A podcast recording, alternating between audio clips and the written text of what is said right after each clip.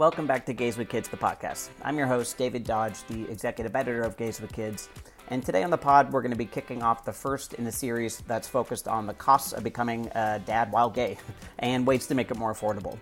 Surrogacy can cost gay men anywhere between 135 to well over 200k, depending on your unique set of circumstances, and adopting a newborn in the US can stretch upwards to uh, 50k or more. Now, whenever we have these conversations about cost at Gays with Kids, we like to mention upfront a great way to make the process of becoming a dad much more affordable, and that's adopting through foster care, which is not only free, but comes with stipends and resources that the other paths lack. But not everyone wants to or can be a foster parent for any number of reasons that we'll say for a different podcast, and that's totally fine. If you have your heart set on surrogacy or adopting a newborn and want to figure out the best way to make that happen for you financially, this podcast series will be for you. We're going to be chatting with Matthew Erickson, who is a financial advisor with Northwestern Mutual and who has a long history of working with members of the queer community on achieving any number of different types of financial goals, including becoming parents. And so, after you listen to today's pod, which is filled with great advice, also be sure to sign up for Matthew's upcoming webinar, Financial Bootcamp for New Parents. Because even though we'll be focused during uh, this series on the upfront cost of becoming a gay dad, something most straight people never have to deal with or think about. Uh, we also then have to pay to raise those children once we have them, just like everyone else. So we'll be covering some stuff aimed at new parents today on the pod, but for a whole lot more detail in this area, make sure to sign up for Matthew's webinar, which will be on Tuesday, March 8th at 7:30 Eastern. He'll be offering some budget exercises, investment advice, and a whole lot more. You won't want to miss it.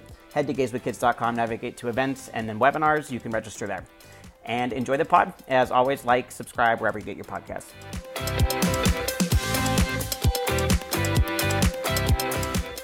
Matthew Erickson, welcome to the podcast. Thank you, David. Very nice to be here. So, as I was saying in our intro, it is not cheap to become um, a dad when you are a gay, bi, or trans man, especially if you are looking at surrogacy or adoption um, of a newborn. Um, and so it's you know it, it, can be really overwhelming when I when you get over that hurdle of just deciding that you want to become a dad, and then you encounter these massive financial barriers uh, which you know let's face it not everyone um, can just you know have this sitting around in, in the bank. So uh, but that is not to say that there aren't some great ways to save and to uh, to be very smart about your finances that make this uh, more approachable right? Um, and that's what i'm really excited to get into today with you. Um, but so why don't we just start with a really general question but so how can a gay or trans man that's interested in fatherhood um, approach savings and what, what should they be doing to to prepare Amazing. Yeah, all of this is is fantastic to talk about. And thank you for having me on. I'm really excited to, to be a resource and chat through some of these things. Um, when it comes to approaching, okay, how do I save? For something that's a, a large you know goal and an important part of my life the first thing we have to do is we really want to take a look at okay what is your time horizon time horizon is going to be a real um, important part of deciding okay where do i put these funds based on whether they're going to be able to grow in this time or if they're needing to stay immediately liquid because i'm going to need them soon most of us know about a savings account, right? And so we want to always be thinking about two things. Okay, what might the market be doing if I put this in something that does have an interest rate on average that might be making it grow and help us out a little bit? Also, what is the rate of inflation? 3% is what we usually say. And so we really want to make sure that we're outrunning 3% if it's something that is beyond a three year time horizon earlier than that the need for liquidity versus the the risk of it possibly being in a market turn or a down market um, is too great to risk um, because you could risk losing money and then instead of it being something that worked in your favor it ends up hurting you so let's actually approach this from um, multiple perspectives because you mm-hmm. know we have a, a wide um, array of, of followers um, and listeners and uh, and you know some probably one of the most common pieces of feedback we get from from uh, dads or questions is uh, you know, I really want to be a dad. I'm really excited. And then they just get like crestfallen when they see the prices of surrogacy mm-hmm. and adoption and everything. Um, so let's approach this. What kind of advice would you give to someone that maybe is coming at this with very little to no savings, very little in, in the way of investments? Uh, versus someone that might be a little bit further along in their savings plan. Definitely. And so the first thing to always remember, and I think this is something that uh, is not shared enough with people, is you don't have to pay this all at once. This is something you can break up over time. And so if you're getting strategic about what time frame, okay, the agency fee is needed, or if it's going to be an egg donor situation, insurance, things like that, breaking it up will also help make it be more manageable. And the other part of it too is you don't have to shoulder this all by yourself. There are a lot of other avenues beyond just saving your income that can be a resource to you. And that falls under things like grants and specific types of loans. There are loans specific to adoption. There are also loans that are specific to being used as home collateral, as a home equity loan, things like that. There are also grants. If we're looking at something, um, if you do research, I really recommend doing research on the grants. But look at also the people that have reviewed as past recipients of the grants. So if you look at something when you're going like the National Adoption Foundation or a Child Waits Foundation, um, Help Us Adopt, all of these are, are, and there are many others, are places to start and start to see, okay, well, what are the criteria for this grant? What happens when I get it? One of the things is this, um, it's important to know your grant is specific to adoption. So it goes into an escrow account with your adoption lawyer. And if it ends up that you don't adopt, it just goes back to the foundation. And so thinking about that, and then, you know, get creative. Um, there are crowdfunding sources, things like um, uh, adopttogether.org. That is something where you can create an actual crowdfunding page that people can donate to specific to adoption as a platform. There's also GoFundMe, things like that. Um, and then one of the things I think is really fun is to think about okay, well, if someone was going to be having a baby naturally, well, they would have a baby shower, right? Why not have an adoption shower? Why not have something that becomes something that is actually helping you monetarily get ready to adopt this child in the same way someone's getting ready to have a baby with a baby shower? I think those things are fun and we can get really creative with that. The other thing is when we're looking at the type of family planning where is this going to fit most into what's happening in your world? Is it surrogacy and IVF? Um, is it uh, agency adoption, independent, interna- uh, independent adoption international? If it's something that you're comfortable with, foster care to adopting is a really cost effective way to do this. And when we look at the world, there's about half a million children in foster care currently. When we look at the statistics, there are a lot of kids that need a really great home. And so it really boils down to also what is your preference when it comes to how the family is going to be built and also breaking it apart so it doesn't become so overwhelming and then looking at avenues that are a little unconventional beyond just your earned income yeah a lot of really great suggestions in there i'll, I'll just say um, that uh, we actually have a lot of um, stories on on our site about gay dads who managed to crowdsource a lot of the funding to help with either surrogacy or adoption. And and without uh, fail they're always in these stories they start with oh you know it's really uncomfortable to be asking friends and family for this kind of um, uh, of, an, of investment in you know in your future. But um, but they were always surprised by how many people were willing and interested to do it. We're just in the position where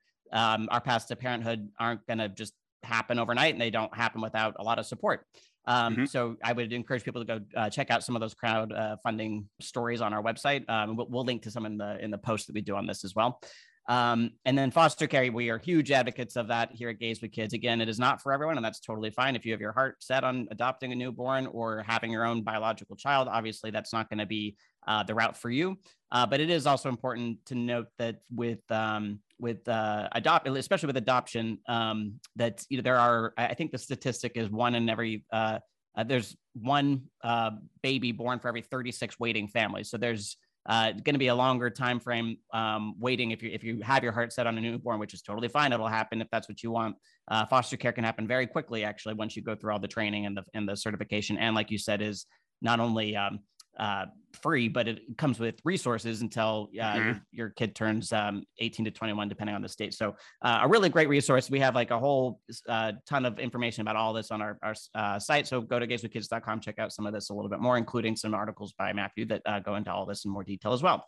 Uh, so let's talk about how people can organize their money and where should they be putting it. And again, let's think about this in terms of uh, people maybe just at the outset of their savings journey here, and maybe some people that are further along, and what kind of different pieces of advice you give people for that.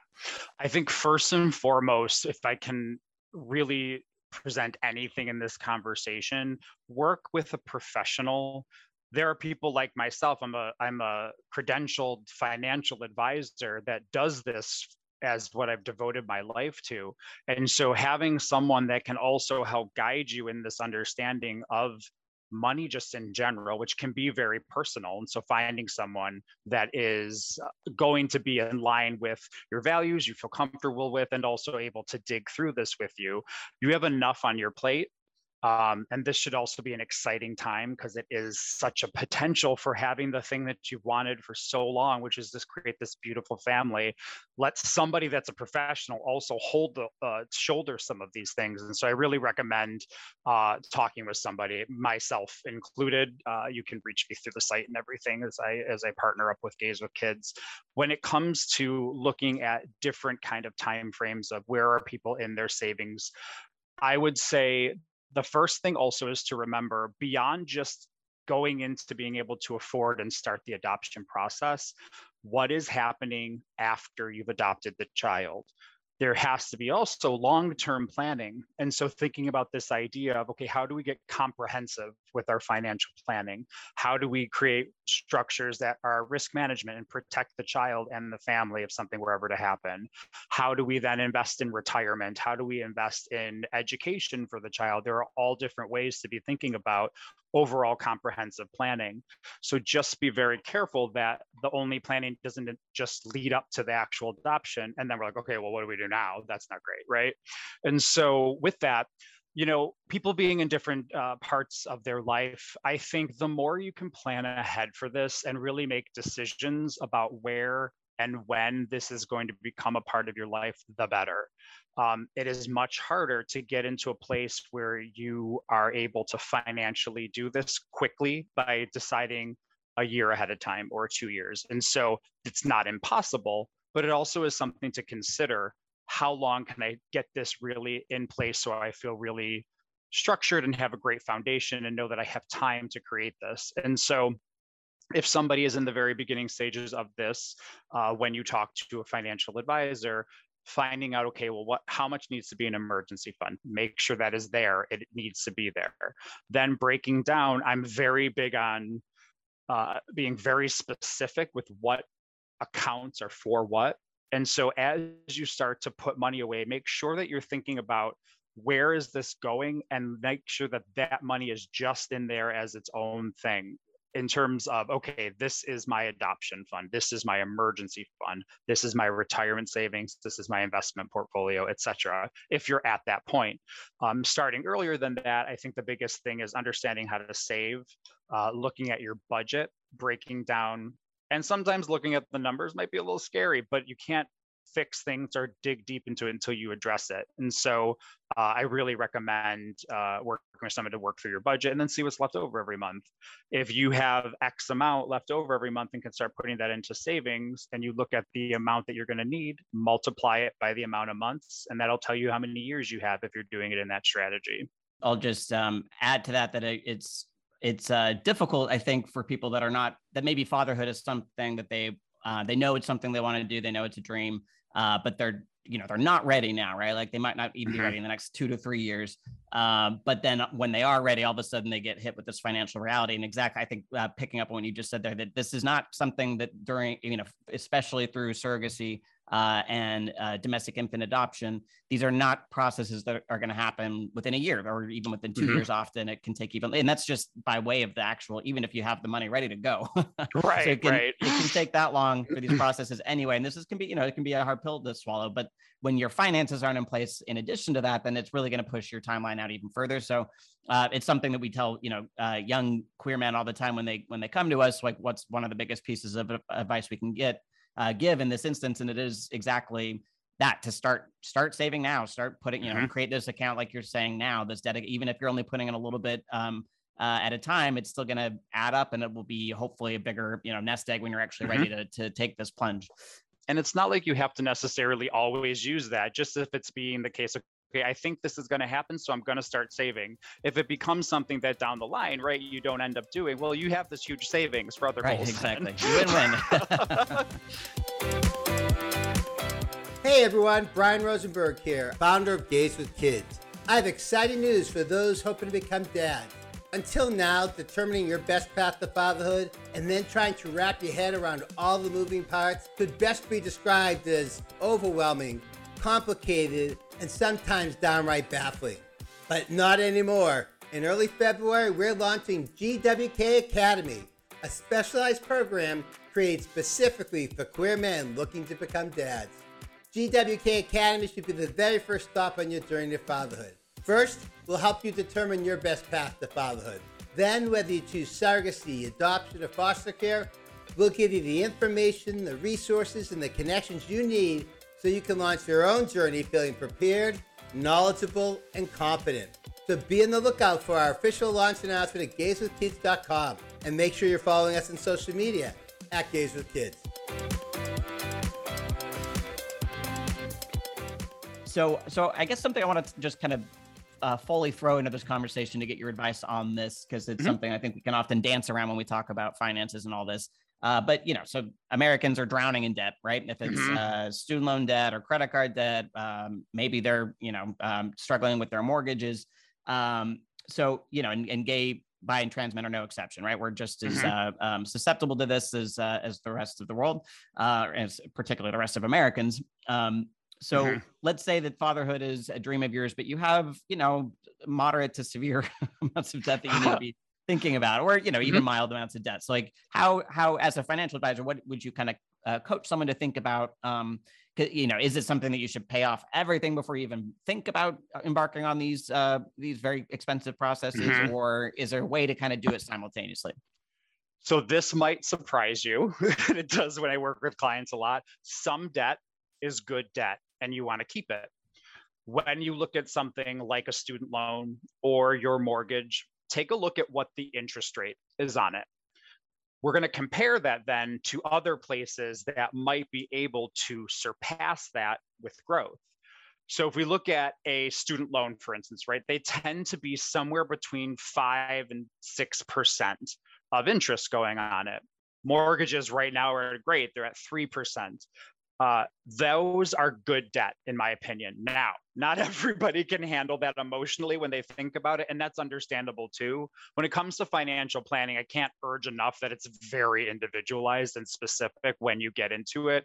So when you talk one on one it gets it gets much more catered to you which is why i get a little i get a little fussy about the kind of general uh, financial planning uh, people that are sorry yelling at everybody what they should and shouldn't do. At the end of the day, there are things that are generally great. That's great, but you also should talk to somebody one on one. I'm not going to mention names, right? But you all know. So, but but um, but with that, because of that, we want to think, okay, if I'm paying this off and it's a 5% uh, interest on it. But the money that I was putting in there could be put into something that customarily over time has something that is a greater growth when you look at something like a mutual fund or something that has, if it's longer time horizon, more aggressive, you can start getting into double digits in terms of the growth.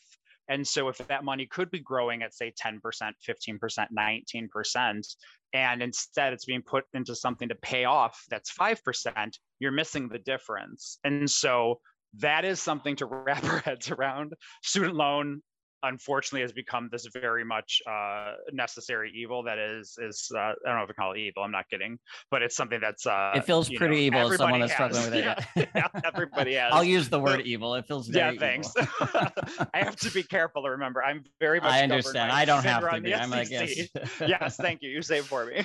but then credit card debt is different, and so with that, then we look at okay, well, what is bad debt? Bad debt are credit cards. And so when we look at the interest rates on things that are over um, debt, it's things like credit cards where it might be 17% to 27% of interest being charged on it. So with that, we want to get that under control. There's a trick, and people have probably heard this a lot, but it's um, it's also a little counterintuitive. Take your credit cards, list them from highest interest rate to lowest, and then instead instead of trying to pay them off all together with extra, pay all of the money that you would have been paying on all of them together, combine it, add it to the first card on that list and the payment you'd be putting to it, get rid of that one, celebrate, have a party. I'm a big fan of celebrating when debt goes away, move to the next. And then what you were putting on that, add to the minimum. So with the others, pay the minimums until you can start getting rid of them one by one. Um, also, budget, you know, what is the budget of actually having a child? what are things like groceries going to look like what are new clothes going to look like and the growing out of them and so uh, and start looking at budget it just takes some some digging and I, I, joke around sometimes i'm like we need to re we need to marie kondo your finances whenever i talk with somebody. What's bringing joy and what is not. And so so yeah. That's uh no actually a really great piece of advice. I haven't heard that about um uh, the various credit card debts. It's actually very smart. So and i will just say in foster care so we've mentioned this is obviously a, a the least expensive option and a really mm-hmm. wonderful way to build your family. But even here I've, i did a story a couple years ago um, about a family who uh, just wanted, you know, they had a lot of debt. Um, and so when they were applying to become a, a foster parent, they actually were, eh, there's very few things that will uh, reject you from being uh, certified as a, as a, a qualified foster parent. Um, and debt isn't one of them necessarily, but it, they, mm-hmm. they basically said we need to work with you to make sure that you're in a financially more stable place before we feel comfortable. But, you know, so even in foster care, which it comes with resources and is a great option, uh, you still need to have you know your your finances in line there mm-hmm. as well, which uh, which surprised me when I learned that. Um, there's also you know having something that is a structure that is a risk management portion that when you are into this part where you are having a family if something were ever to happen that is possibly something that could come into play. How is this child always taken care of and covered, regardless of what life throws at us? And that's looking at things like life insurance and disability insurance, and and looking at things that also grow for the child in their name. Is there a trust? Things like that. And so um, that's the other part of okay, how does protection get in place? So this child is always taken care of. Yeah, absolutely. We'll get into a whole slew of other things about when, when you actually have the kid in your home, like um, other things you need to be thinking about for financial planning. Uh, but I'm mm-hmm. curious before we get there. So we've already touched on a couple of these, but some other ways to um, you know raise the money to help offset the uh, costs associated with this. We've mentioned some grants uh, mm-hmm. that are available, um, and again, we have some good information about this on our website as well. Uh, but what other what are some other ways that people could be thinking about um, to to help uh, to make this a little bit more affordable? Uh, we mentioned crowdsourcing. We've mentioned um, grants. Mm-hmm. There's also loans. Uh, when we look at loans, that is something that uh, is also done by a lot of people. My sister, for instance, I am a guncle of, uh, of amazing uh, adopted boys. And uh, my sister, in terms of going through all the different processes, really looked at also loans and loans in terms of a home equity loan or personal loans that are actually adoption loans are right. out there. Right. I just really recommend always, always, always look at what is the interest rate and what is the time frame they're expecting you to pay this back. And is it a fixed interest rate or is it a variable one or floating one that can change at different times and you are signed up already for it i am not a fan of that i am very into fixed interest rates let's always go into what we're going into eyes wide open and so right. yeah. loans with that um, and the grants we talked about and, and, where to put earned income, crowdfunding, um, events. Uh, that's where I'm like, let's throw a party. Let's do something that is also raising money for this. I call it adoption shower, or, you know, if you I joke about like you know putting uh, one of those big cardboard thermometers up while you're there, and each section that you have to hit is maybe one of the the steps of okay we get this much everybody we've hit our agency fees. We get this much now we have this for our insurance paid all of that. And you can show people in doing that what you go through also in terms of steps because you mentioned earlier and it's 100% true people don't realize how much goes into this no no idea. at all. And yeah. so when they hear that there is something that compels people to like, oh yeah, I can get on that. I didn't realize that. How do we all come together? And you're creating a beautiful family, and these people care about you. It's not about asking for money. You mentioned that um, a little bit before, how that sometimes can make people feel a little um, uncomfortable.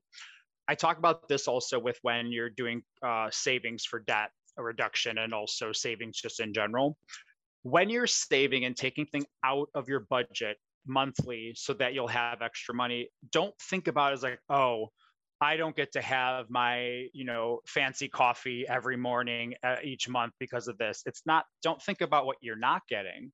Think about the positive side of it. Uh, by not doing that, I get to put more money towards this amazing goal. It's the same kind of mindset when you think about crowdfunding and talking to family. This is not about asking them, this is about inviting them into the celebration of what is creating this family. And people want to be a part of that. And it's a beautiful thing for someone to say, oh my God, I was a part of this process and celebrating bringing this child into an amazing home. And so sometimes it's just a little flip of language and just a little flip of thinking that can flip everything to positive thoughts, not negative ones. And those will get us much farther in life, just in general. Not to get too hippity dippity, but it's the truth. no, I, I really like uh, the thinking of it in that way. And I, I think there's also in doing that, um, you can like you've kind of hinted at turn this into like a teaching moment mm-hmm. to let yeah, people seriously. know you know especially a lot of our straight um, you know brothers and sisters out there that have no idea what it takes to go into this. I think especially with adoption people come to it thinking like oh i'm doing this great thing and i'm really excited to form my family this way and then are just shocked at how expensive it is. And mm-hmm. the more you dig into it you understand why it is uh, it costs what it does. Um, it doesn't mean it's great, but it is, uh, you know, there are reasons behind it. So as you are fundraising for this and, and reaching out to people, like you're saying, you can kind of uh, teach and show people um, why these processes are so expensive. And I, you know, that in doing that is also, you know, a great, um, a great service, I'd say, to uh, to your friends and family. Um, so so yeah let's um let's oh, and i would actually one other thing i wanted to say about ways yeah. to and this is more of just me putting my um advocacy hat on mm-hmm, more and more more and more employers are offering some ah, sort of yeah. benefits, mm-hmm. right? So um, and more should, not enough do, but um, but a lot, especially a lot of the big tech firms, some of the bigger employers are starting to offer uh, benefits not only uh, for adoption but also to offset some of the costs associated with surrogacy and IVF. And this is because gay people have gone to advocate in these places of employment to explain exactly what we're saying here that people don't understand why it's so expensive. So once they do, and they understand that this is something that's specific uh, to the queer community, I mean, a lot of people adopt and do surrogacy, but these are our options, right? In addition to you know co-parenting and some other um, forms uh, foster care, but uh, yeah, people don't understand what it takes, and that includes your HR department. So when you uh, oftentimes in uh, the, the, some employers are a little bit more willing than you might think uh, when you go in if they don't offer these to have a conversation with them and just say, hey, you know, mm-hmm. this is what I'm going through. This is what it costs. Uh, you know, you should consider maybe doing this as a as a benefit in in um, mm-hmm. in your place of uh, work. So uh, we're hoping to see more of that. We're hoping to put together a toolkit actually in the in the coming year that will help kind Amazing. of guide people in that. Yeah, I just think everything is just such an opportunity to get creative and figure out ways that are going to have this sum be greater than the you know sum of its parts and the whole being greater than the sum of its parts and so um and yeah celebrate if it's something that you're doing as crowdfunding set it up where it's like when we hit this part, you know, three to ten thousand dollars. Figure out that is. Guess what, everybody? We hit lawyers' fees. Next top, next stop, adding on home study, and so uh, get everybody involved in it. I think it's. I think people are going to be way more excited than one would think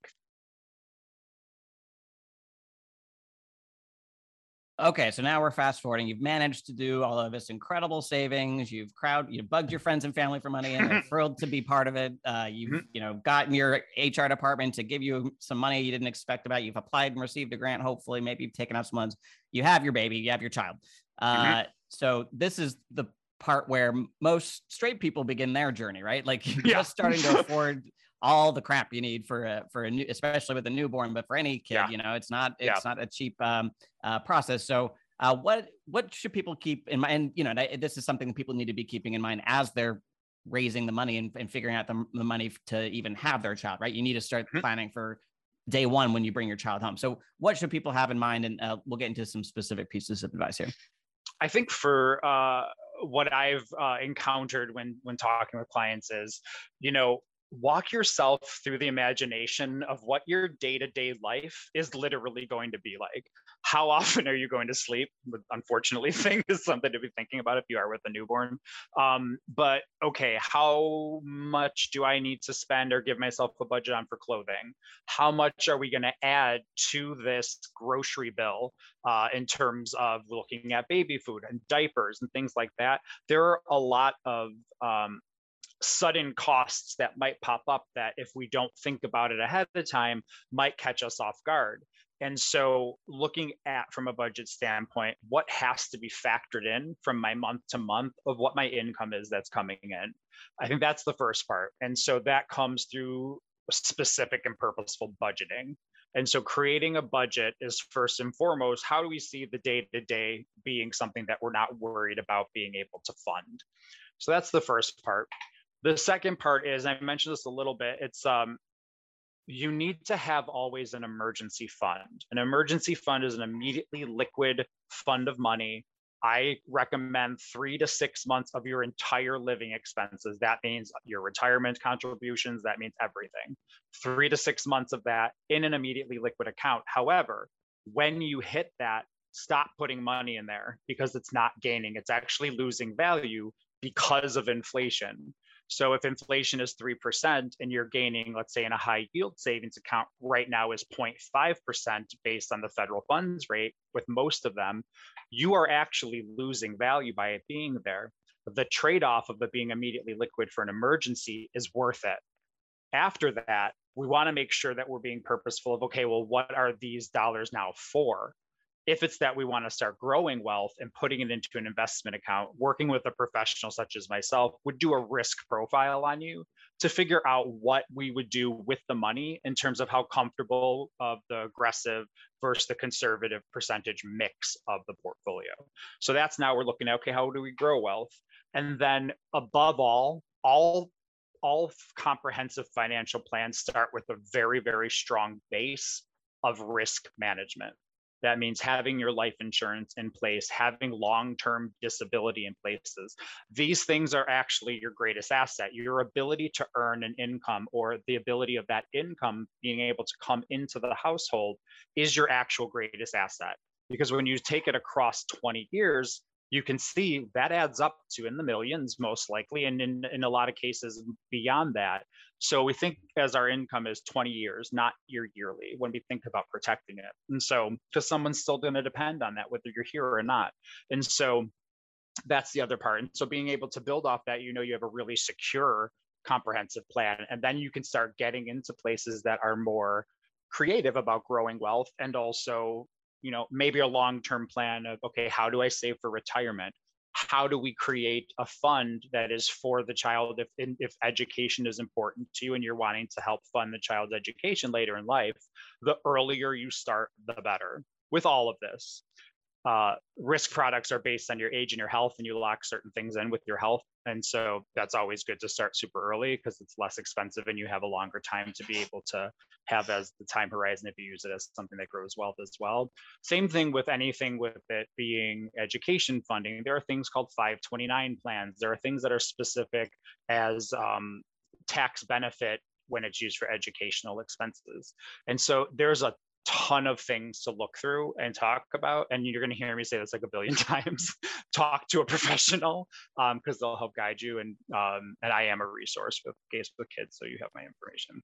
Well, so I think that's a great transition to this because we, yeah, mm-hmm. we've mentioned many, many. Obviously, all of this I think would be much more approachable with someone that's helping guide you and, sh- and show the way. So, uh, let for for people out there that may have never worked with the financial advisor, really understand uh, exactly the role that you play. Uh, let's just mm-hmm. break down very plainly for people, kind of the the services that you can provide mm-hmm. um, mm-hmm. at both ends of this for for dads, right? Before you mm-hmm. become a dad and, and all that savings, and then all of this stuff that you're talking about here.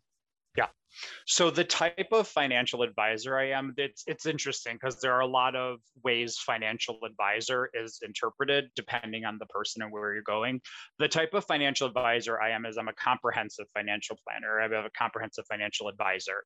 And so I do planning with people across life. And so I'm with them through the short term, the midterm, and the long term goals. And we're figuring out how to bridge across those yearly. And so having someone that's comprehensive in that way, I think is really important uh, the first and foremost thing is like when I meet with people, for instance, I have to sit down and talk with them about what their goals are and what funds are where. Is there debt? Is there assets? Are there things placed that I should know about? And then I go and do my planning after we sit down for a good hour and, and we kind of dig through that. I can't prescribe anything until I diagnose what's going on. And so that's first and foremost looking at the bigger picture and knowing that we're going to take a look at these puzzle pieces and that's going to make this picture over time. But we want to do it purposefully and you know chipping away at it in some cases when needed and uh, and then you know you start looking at the categories and i work with people okay risk management, life insurance, disability, annuities, looking at growing wealth, investing, portfolio management, uh, looking at retirement planning and tax efficiency when you're accessing funds and when and what age, uh, debt reduction strategies, goal mapping, things like that. And so uh, for me, that's how I break it down. That's in general. The other side of it that I'm really passionate about is the fact that so when I started at my firm, uh, which is Northwestern Mutual Park Avenue in New York City, uh, when I started there, I was the only openly gay advisor there at my firm. Now I have my own practice. And so as I built that, I wanted to focus on the fact that the LGBTQ plus community is not having these conversations for a lot of reasons. There's assumptive reasoning about why to approach somebody or not. Uh, and so that's my practice. I focus on the LGBTQ plus community, people of color, and women, and professionals in these worlds that don't customarily have these conversations. And they're very unique communities. We can't say, I have this discussion. It's like, oh, financial planning is the same for everybody. I'm like, that's the problem is that you think that. so, and it's not. And so, so that's what my practice is. And I also work with kids for surrogacy adoption and IVF planning. I also work a lot in the gender space, transgender, non-binary, and overturning uh, underwriting procedures, and also a lot with the HIV positive community. And so um, that's me as a little spiel about myself. Uh, but the reason I bring that up is the passion I have behind it is how do I talk to someone that's like me in these conversations where I don't have to explain certain things because we all know it already and I can just dig into something without judgment, without anybody having thoughts about something, without having someone talking down to me, and having a comfort level where you can have these conversations. And you don't have to pay oodles of money for it. Like when you work with me i you don't get charged for things like this. It's not i don't put myself on retainer until we start looking at what actually happens and then that's you know a conversation. And so um, that's my advice when working with a, a professional if it's not someone directly like this, making sure you get somebody that is somehow understanding about your your position in some way, shape, or form.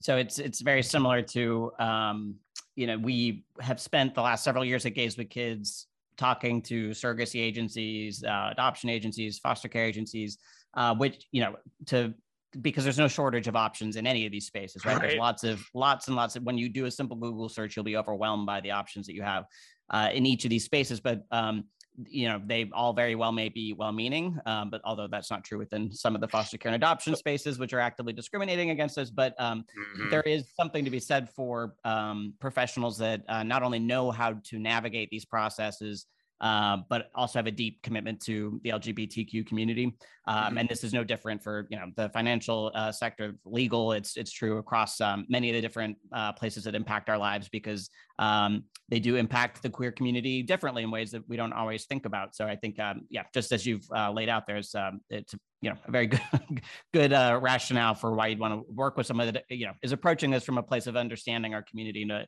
uh, in a more you know holistic way. Well, Matthew, I can't thank you enough for taking the time to uh, t- walk us through all this. I, uh, I'm, I, this is the sort of podcast I hope people listen to several times because there's a lot of really great pieces of information in here. Uh, and again, we'll link to a lot of the things that Matthew mentioned um, throughout the blog post that we will run with this. Uh, but I can't thank you enough, Matthew. Um, and we hope to have you on a future podcast. Thank you. And I do just have to say a quick disclaimer, a legal one um, that's based on the need from the SEC and FINRA. So uh, when I mention things like Northwestern Mutual, so Northwestern Mutual is the marketing name for Northwestern Mutual Life Insurance Company, and uh, we'll refer that as NM, and its subsidiaries, including Northwestern Mutual Long Term Care Company, uh, Northwestern Mutual Investment Services. I am a registered investment advisor, and it is a registered uh, investment advisor, broker dealer, and member of FINRA and SIPC, and Northwestern Mutual Wealth Management Company, a federal savings bank. Uh, NM and its subsidiaries are in Milwaukee, Wisconsin. Matthew Erickson.